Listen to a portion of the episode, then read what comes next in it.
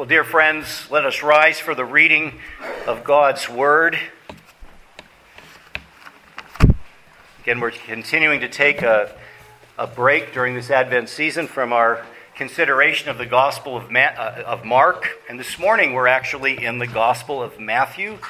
My sermon text today is Matthew chapter one, verses one through seventeen. Matthew chapter one.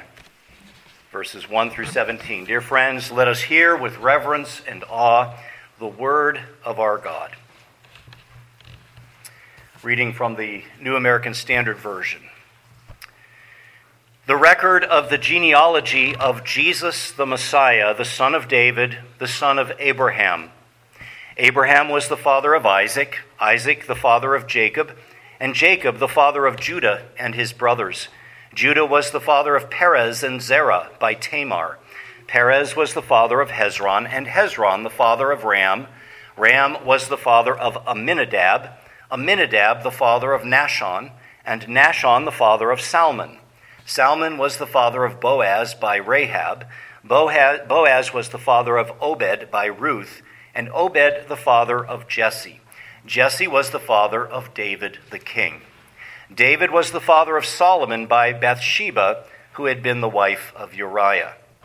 Solomon was the father of Rehoboam, Rehoboam the father of Abijah, and Abijah the father of Asa.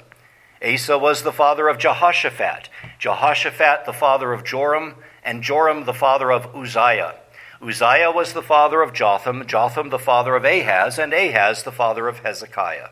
Hezekiah was the father of Manasseh, Manasseh the father of Ammon, and Ammon the father of Josiah. Josiah became the father of Jeconiah and his brothers at the time of the deportation to Babylon. After the deportation to Babylon, Jeconiah became the father of Shealtiel, and Shealtiel the father of Zerubbabel. Zerubbabel was the father of Abihud, Abihud the father of Eliakim, and Eliakim the father of Azor. Azor was the father of Zadok, Zadok the father of Akim, and Akim the father of Eliud. Eliud was the father of Eleazar, Eleazar the father of Mattan, and Mattan the father of Jacob. Jacob was the father of Joseph, the husband of Mary, by whom Jesus was born, who is called the Messiah. So all the generations from Abraham to David are fourteen generations. From David to the deportation to Babylon, fourteen generations, and from the deportation to Babylon to the Messiah, fourteen generations. Dear ones, the grass withers and the flower fades, but the word of our God endures forever. Let's pray for the Lord to bless our, our study of his word this morning. Our gracious Lord God, Heavenly Father, we praise you that you are the God of history, that all of history is working out and, and falling out according to your sovereign and eternal plan. And we thank you that Christ is the center of all history, not only cosmic history, but our, our own personal history as well, as Christ is indeed our Savior and King. We ask that by your Holy Spirit, as we consider this portion of your word this morning, that you would open our minds and our hearts to behold wondrous things from your word. Feed our souls through that which we consider today. And we ask that you would deepen and strengthen our faith, our hope, and our love. In Jesus' name we pray. Amen. You may be seated.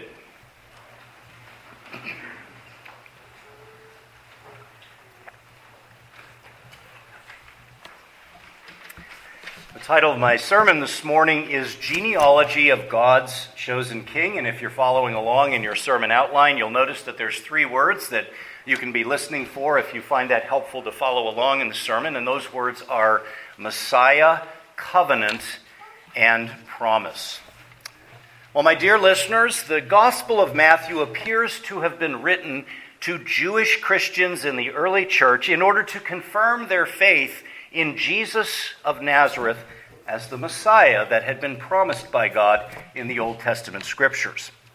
And though the gospel itself is technically anonymous, the united, unanimous testimony of the early church affirms that this gospel was written by none other than the Apostle Matthew. And in spite of the fact that many critical and skeptical scholars have gone to great lengths to argue against Matthew's authorship, there's really no compelling reason not to accept the early church's unified, united testimony to the Apostle Matthew as the author of the gospel that bears his name. Now, our passage for this Lord's Day morning is Matthew's introduction to his gospel account. And as I was reading this passage, I suspect that some of you might have been thinking to yourself, oh boy, this is going to be a snoozer of a sermon. We're considering a genealogy. Uh, well, how boring, right? You may wonder, why does Matthew begin his gospel with a genealogy of Jesus? I mean, usually if you're writing a book or if you're giving a speech, uh, the the common wisdom is, well, you want to start off your book or your speech or your lecture with a hook. You want to you want to grab your audience's attention and draw them in so that they pay attention to what you have to say. But is this really uh, an effective hook, if you will? How is it that by beginning his gospel with a genealogy, Matthew expects to draw in his readers and, and keep their attention? Well, we need to understand that Matthew is addressing a different audience than a twenty-first century Christian audience. You see, for us twenty-first century Christians, reading the genealogical lists of the Bible is about as exciting and interesting as, say, reading a copy of the phone book, or perhaps reading a table of technical statistics. But for the Jews of the first century, who knew Old Testament history and who knew their scriptures, genealogies like this one would indeed serve as an appropriate hook for them.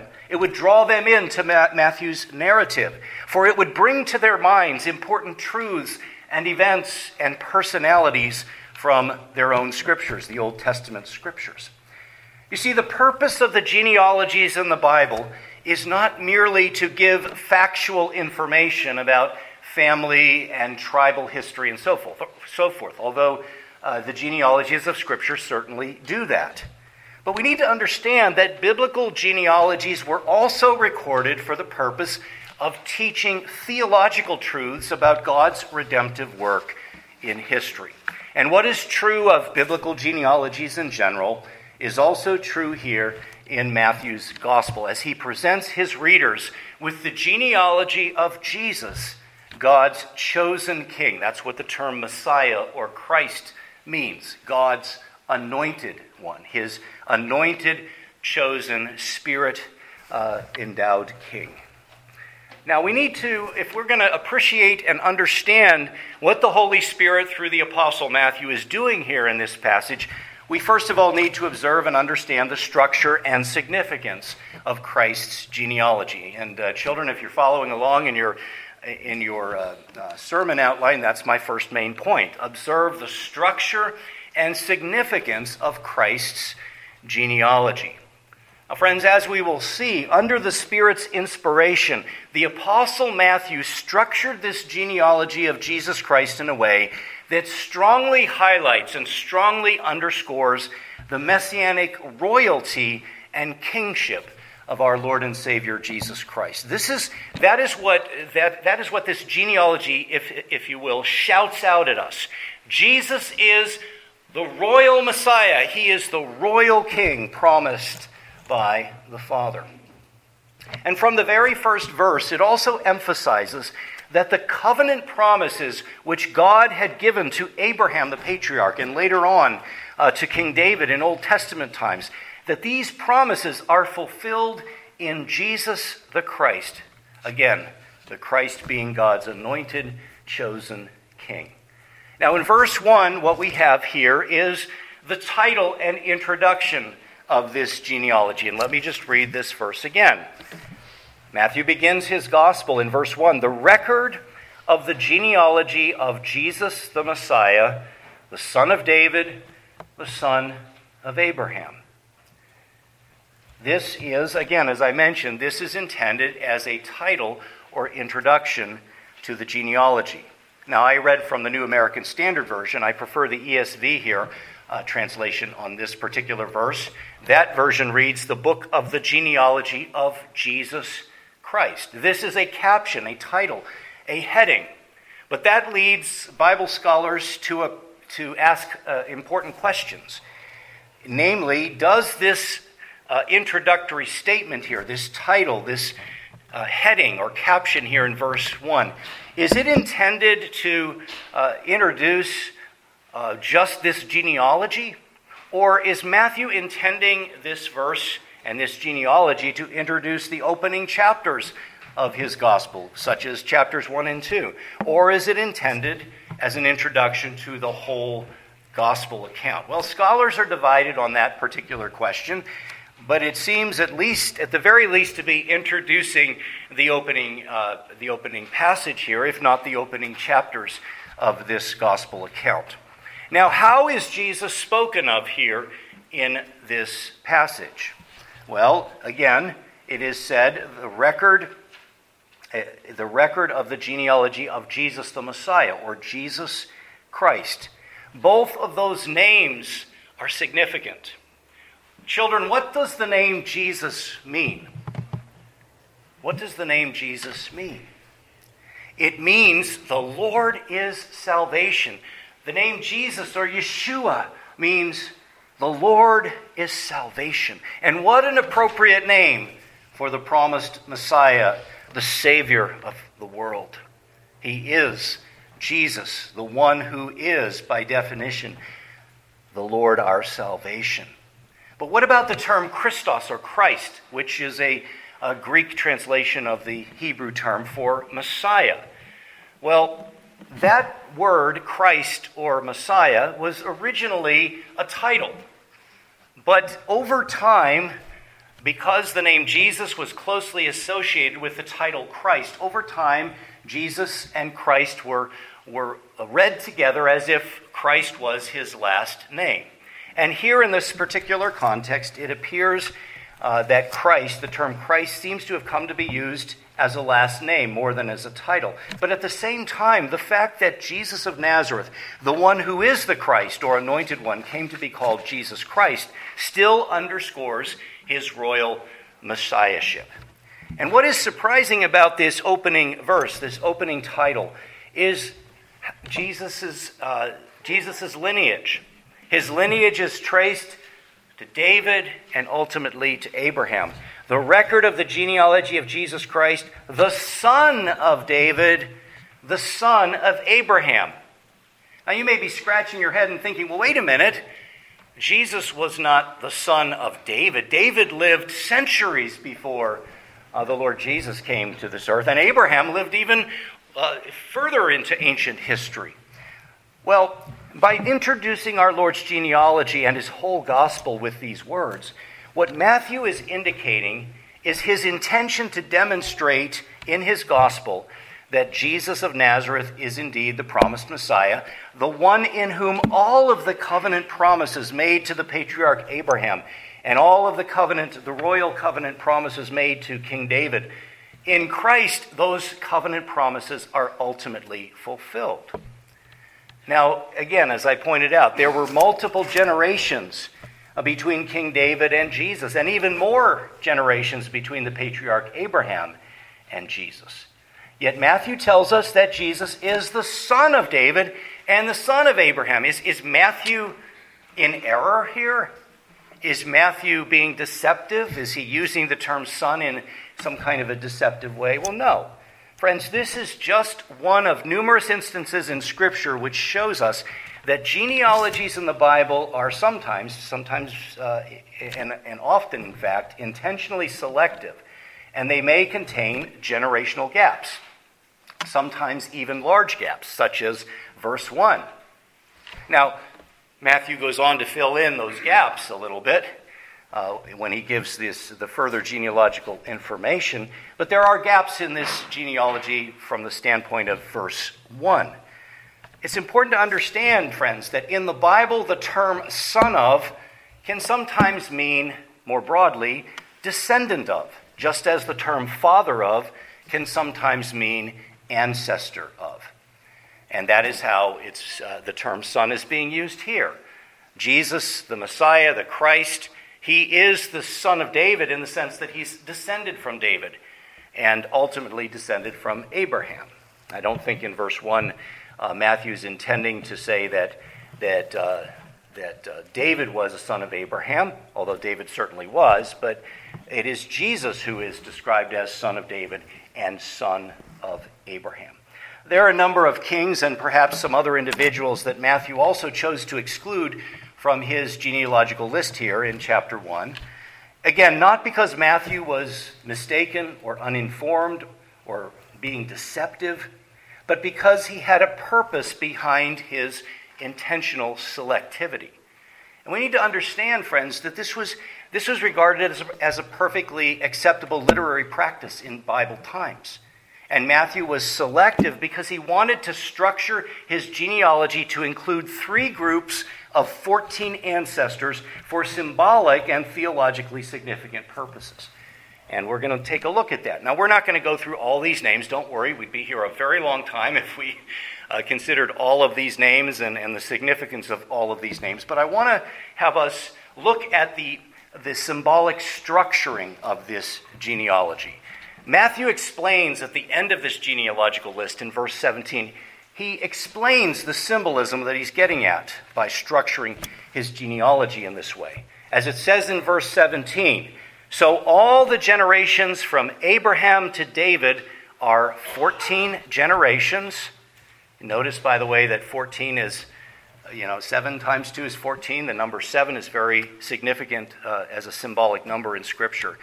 Um, the generations from Abraham to David are fourteen generations. From David to the deportation to Babylon, fourteen generations. And from the deportation to Babylon to the Messiah, how many generations? fourteen generations. Now, this was probably done to emphasize the royal messianic kingship of Jesus as the Son of David. Well, what are you talking about, Pastor? Well, in the Hebrew language, names uh, could have a numerical significance. And as Doctor D A Carson explains in his commentary, the simplest explanation, the one that best fits the context, observes that the numerical value of the name David in Hebrew is fourteen. By this symbolism, Matthew points out that the promised Son of David, referred to in verse one, the Messiah, has come. And if the third set of fourteen is short one member, perhaps it will suggest to some readers that just as God cuts short the time of distress for the sake of his elect, as our Lord Jesus will explain in his Olivet Discourse in chapter twenty-four, verse twenty-two, so also he mercifully shortens the period from the exile to Jesus the Messiah.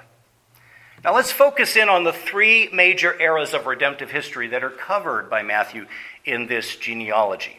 The first set of fourteen ancestors that are recorded in verses two through the first part of verse six, these ancestors cover the history of God's covenant people from the time of the patriarch Abraham up until the time of King David. And so this first set of fourteen ancestors traces the rise of the Davidic monarchy.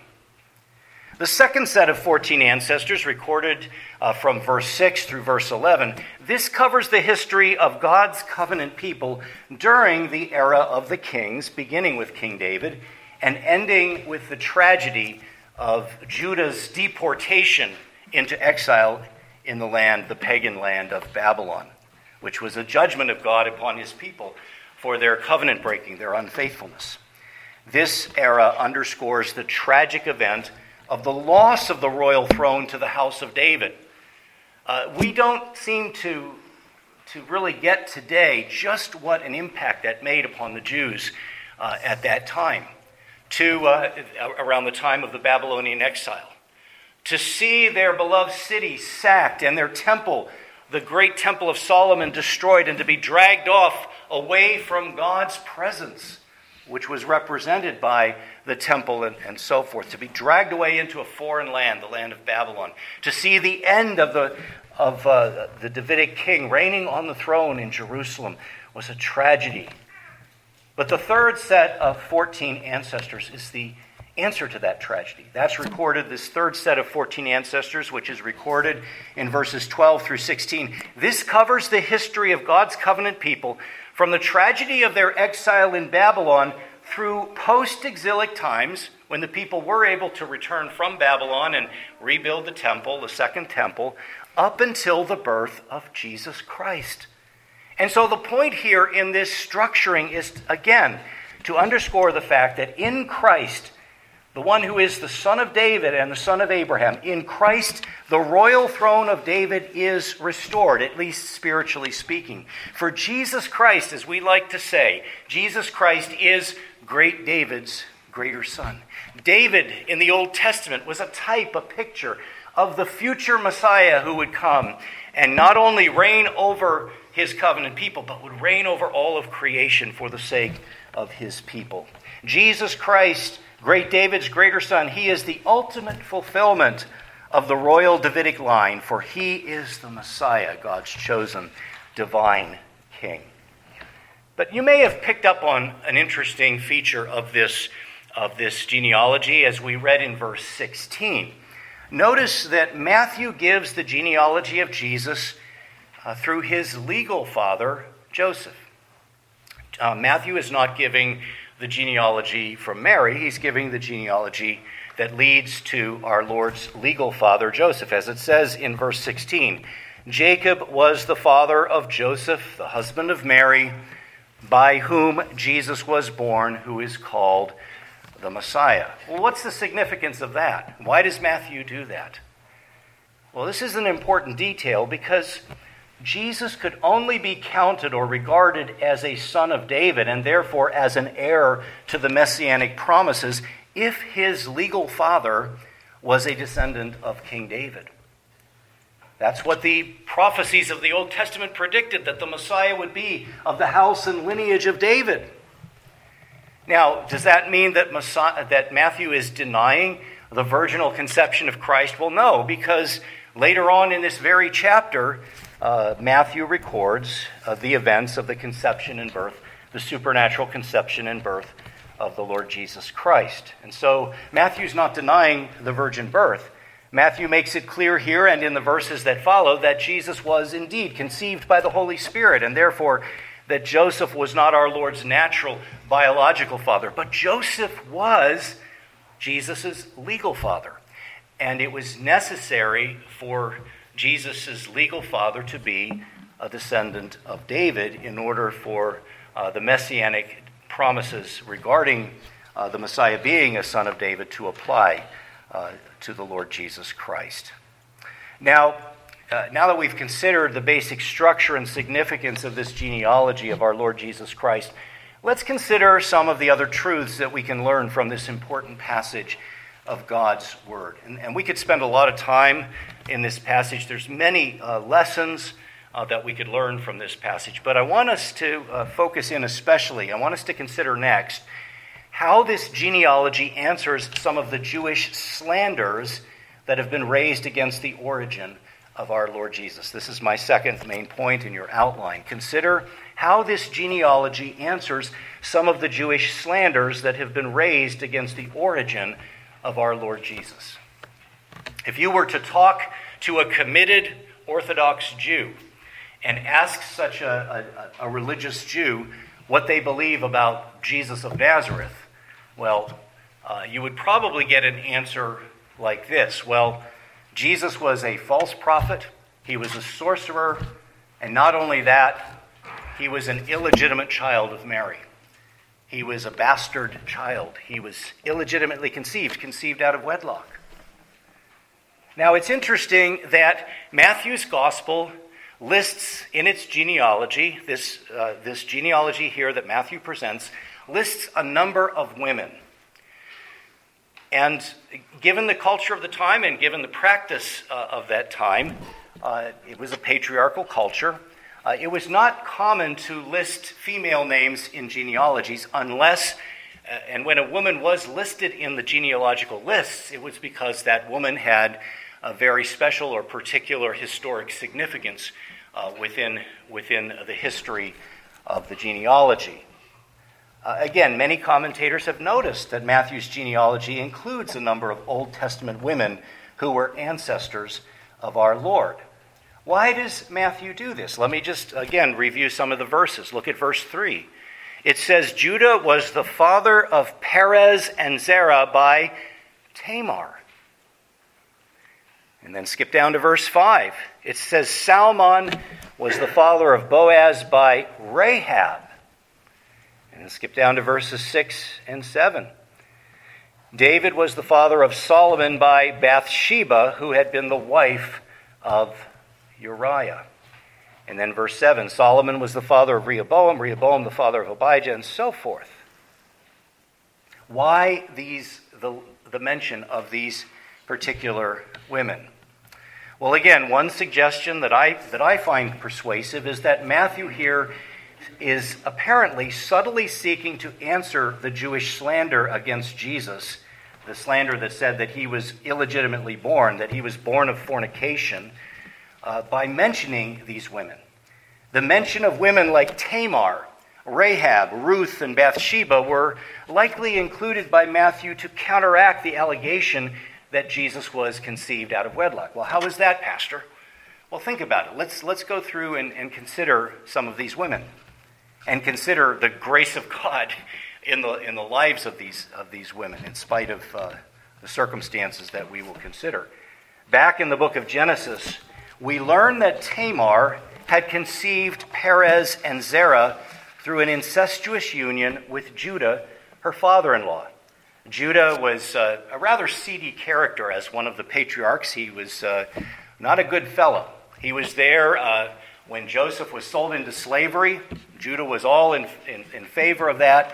And we read of Judah moving out of Canaan, or, or moving out of uh, the house of his father, marrying a Canaanite woman. He gave birth to his first two sons, were Ur and Onan.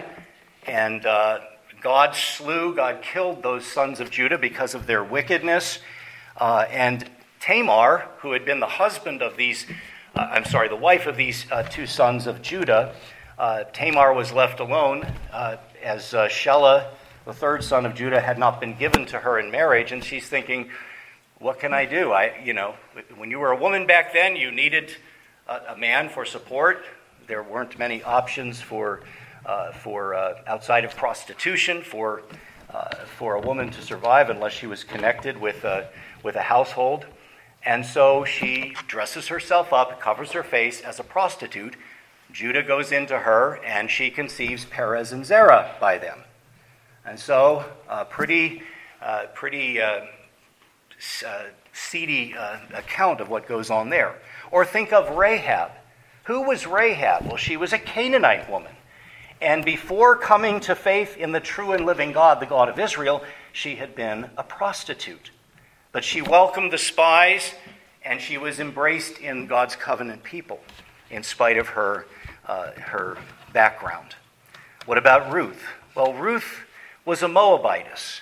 And while the scriptures speak highly of Ruth's character, she was a descendant of Lot, and therefore one whose ancestor had been conceived through an incestuous union. You can read about that in Genesis Uh, nineteen, verses thirty to thirty-eight. That passage indicates that after the destruction of Sodom and Gomorrah, Lot's daughters had gotten their father drunk so that they could conceive children by him. And one of those children, Moab, was Ruth's ancestor. And of course, we read of Bathsheba. This was the wife of Uriah the Hittite. That's she's mentioned in verse six. Um, this woman, Bathsheba, was the woman with whom David famously had committed adultery. And so, and you might say, well, Pastor, this isn't really edifying stuff. Well, yeah, I got some news from you. I got some news for you. If you read the Bible, not every, you know, reading the Bible is not like reading chicken soup for your soul. The Bible, not everything in the Bible is edifying in the sense of, you know, uplifting. The Bible is very honest and forthright about human sin and wickedness. And so, in connection with these women in Israel's history, there was a lot of sin, a lot of wickedness. And yet, the Lord Jesus uh, was regarded as a descendant of them, legally speaking. Now, again, why would Matthew mention all of these Old Testament women with this, uh, with sor- with their sordid histories? Why would he mention these women in his genealogy of Jesus? Well, I think Lenski, Doctor Lenski, is correct when he suggests that Matthew brings up these stains from Israel's history as a way of responding to Jewish slanders against the Lord Jesus. Again, to quote to quote from Doctor Lenski, he says this, Let them occupy themselves with these real stains attested in the Old Testament history itself, and not slander the pure maiden whom God chose to be the mother of his son. So again, remember, Matthew's writing to a Jewish context, uh, to a context of Jewish Christians who would be familiar with all of these names, all of these personalities, and the sordid history connected with them, and they would understand, oh yeah, Our, our Jewish neighbors who reject Jesus as the Messiah, they claim, well, he's just, you know, he was illegitimately conceived, illegitimately born. He's a bastard child. Well, remember your own history, okay? And obviously, Matthew goes on to record the real story behind Jesus' birth, namely his miraculous conception by the Holy Spirit in the womb of the Virgin Mary. And by the way, I'll be preaching on the uh, vital doctrine of the virgin birth this evening. Uh, for our service this evening as we consider the virgin birth as an essential doctrine of our holy Christian faith. Well, in closing, dear friends, what are some takeaways that we can get from all of this? You might be thinking, well, this is, uh, I've never looked at a genealogy this way before. I've never understood uh, why these details were here in this particular genealogy, but what is? How does this connect to me? How does this com- connect to the church today? Well, I think many things could be said, but I think a couple of important things need to be highlighted. And so this is my final point, some lessons for personal application from this passage. What we learn in this genealogy, brothers and sisters, is that God is faithful to keep his promises against all odds.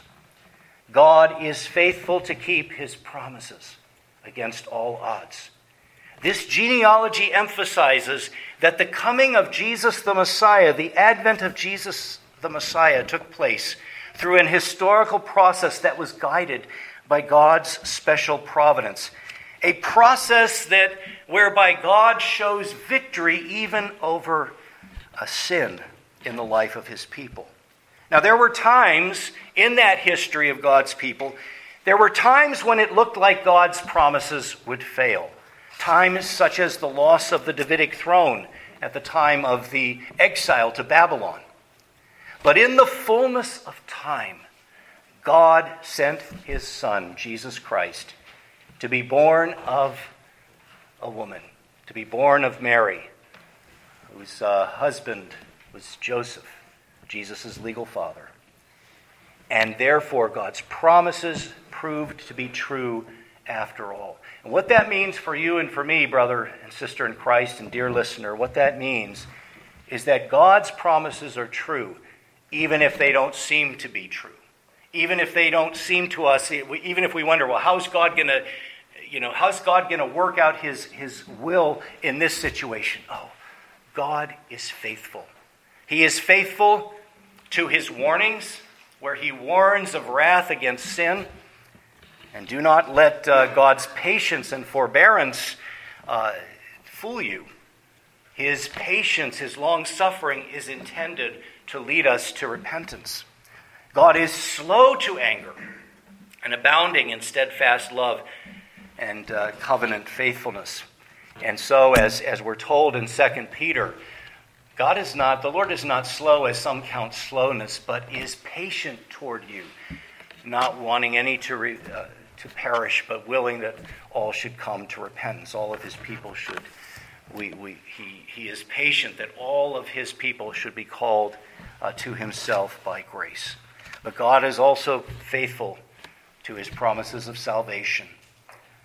Because God has shown his faithfulness to keep his pro- promises throughout redemptive history, you can be sure that his promises of grace in the gospel are certain, and you can bank your eternity on them. John three sixteen. John three sixteen is sure and certain. For God so loved the world that he gave his one and only Son, that whoever believes in him might not perish, but have everlasting life. Are you, dear listener, trusting in God's promises of forgiveness and grace and salvation that are offered to you in the gospel of Jesus Christ? God's word is true. He keeps his promises. And if you come to Christ, if through sovereign grace God opens your eyes to see your sin and to see Christ as your only hope of salvation, Jesus says, "Come to me, all who are weary and heavy laden, and I will give you rest." Come to Jesus Christ and find rest for your soul. Take the burden, the weight of your sin, and dump that at the foot of the cross. Jesus Christ died on the cross for sinners just like you and me, and he rose from the dead so that whoever believes in him, who trusts in him and him alone for salvation from sin, might not perish but have everlasting life. This passage of Scripture, because it shows that God is faithful to keep his promises, to bring about the coming of the Messiah, it underscores the truth that he is faithful to keep all of his promises. His word is trustworthy. Trust in his word. I think another lesson, another takeaway from this passage is that the great variety of individuals that are mentioned in our Lord's genealogy, both the good and the evil, both the moral and the immoral, these individuals highlight the amazing grace and humiliation of our Savior. And it shows that he came to save all kinds of people, even people like Rahab the prostitute, even people like a covenant outsider like Ruth the Moabitess, who by grace became part of and was enfolded in God's people.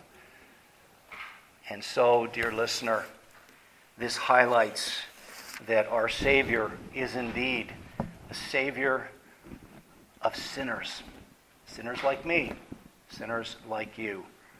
And oh, what amazing grace. Oh, what amazing condensa- condescension our Lord showed in coming to this earth to redeem us from our sins.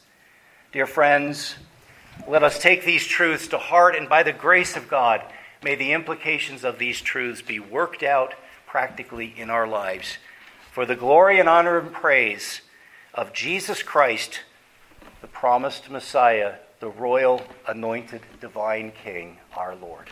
Amen. Let us pray. Our Lord and Father in heaven, sovereign and eternal God, we thank you that you sent your Son Jesus to be our Savior. We thank you, Lord, that you are faithful to keep your covenant promises. We thank you, Lord, that your word is indeed trustworthy. We ask, Lord, that you would strengthen our faith through what we've considered today, and may your Holy Spirit draw forth from us praise uh, in response to what we've heard today. We ask these things in Jesus' name, and all of God's people said, Amen. Amen. Dear friends, as we close our time together, we'll rise and sing as our hymn of response, number three oh three, All Praise to You, Eternal Lord.